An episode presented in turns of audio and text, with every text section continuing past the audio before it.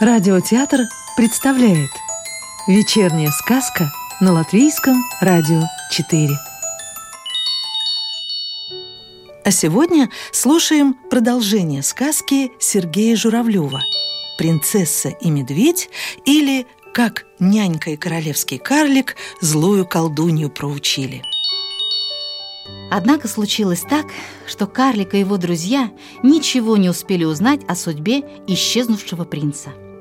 В замке нашелся предатель, раскрывший колдунье тайный заговор.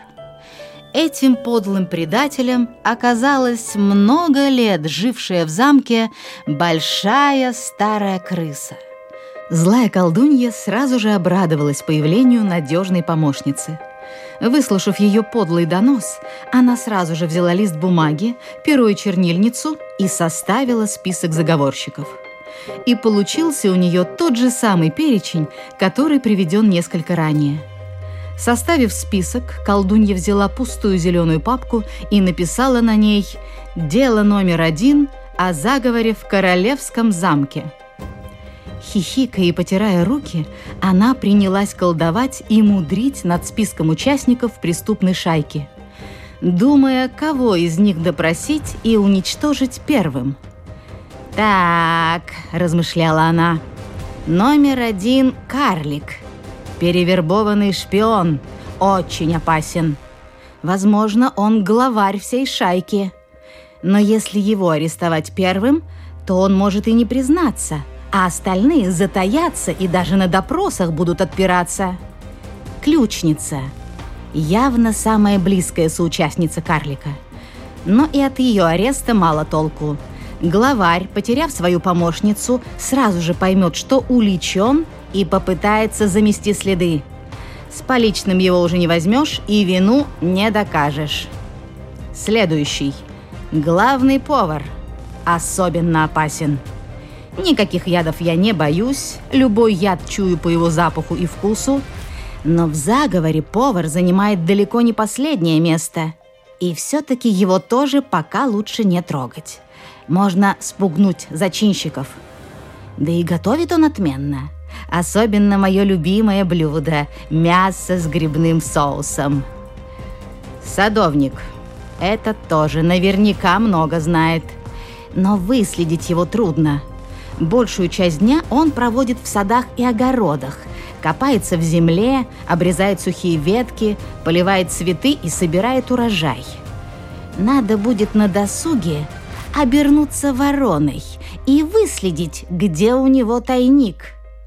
Больше чем уверена, что в дупле какой-нибудь старой яблони. И кто-то же носит ему из замка записки.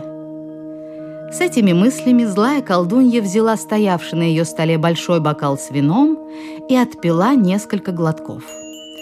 Красное виноградное вино всегда давало ей радость. Точнее, подкрепляло ее злобное мрачное веселье, особенно в те минуты, когда она предвкушала месть, скорую и безжалостную расправу над своими врагами. Отхлебнув венца, она продолжила рассмотрение дела о заговоре – в следующем списке значился охотник. «Знакомая персона», — подумала колдунья. «Приходилось с ним сталкиваться в лесу. Настоящий негодяй. Никакой лесной нечисти не боится. Дикого вепря на него натравила, а он его застрелил. Волков почти всех истребил. Змеиной свадьбой однажды его окружила, так он и от гадюк моих увернулся». Да где его отыщешь? Бродит где-то по лесу со своим ружьецом. Размышляя о возможности ареста охотника, колдунья вновь пригубила свой бокал. Охотника надо брать чтобы у него не было в ту минуту ни ружья, ни охотничьего ножа.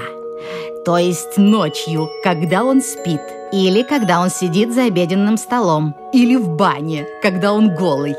В бане он тем более не окажет сопротивления. Хотя нет, может кипятком всех ошпарить. Уж лучше сразу, без допроса, превратить его, скажем, в зайца. Или в удода. Есть такая смешная птица. Помакнув перо в чернильницу, хитроумная злая старуха дважды подчеркнула слово «охотник» и рядом поставила две буквы «ОО», что означало особо опасен. Подумав, она подчеркнула и карлика, и следующего по списку дровосека. И этот целый день по лесу бродит, все лесные тропы знает, под каждым деревом может тайник устроить. И всегда вооружен длинным острым топором, не подступись. Когда я еще в лесу жила, все время мой покой нарушал, деревья мои валил, спать не давал. Однажды наслала на него огромного волка. Так он ему голову топором снес и глазом не моргнул.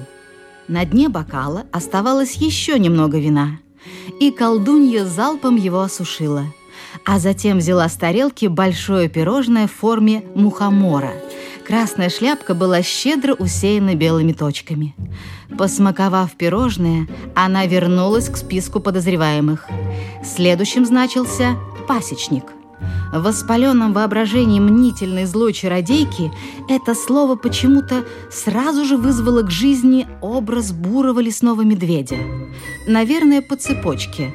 Пасека, пчелы, ульи, мед, медведь. А что, если кто-нибудь из них, охотник, дровосек или пасечник, уже дознались о тайне медведя, зачарованного принца? С тревогой подумала колдунья. «Черт побери! Тепло, горячо, жарко! А если нити заговора идут от самого медведя?» А вдруг он нашел способ рассказать им, кто он такой на самом деле?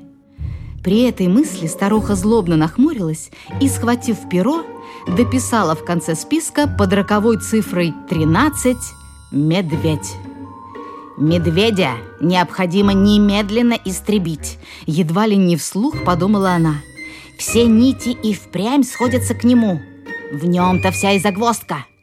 Как ни крути, он хоть и медведь, а все-таки принц. От него исходит вся опасность». Надо отправиться в лес и сделать так, чтобы он попал в какую-нибудь западню. Но еще лучше было бы его подставить, чтобы его застрелил охотник. А вот это была бы месть им обоим. При этой мысли старуха едва ли не захлопала от радости в ладоши. Но ее взгляд невольно привлекли слова «ученый ворон». «Ворон. Что-то знакомое. Не могу припомнить». Не тот ли самый ворон, что живет в лесу на старом дубе?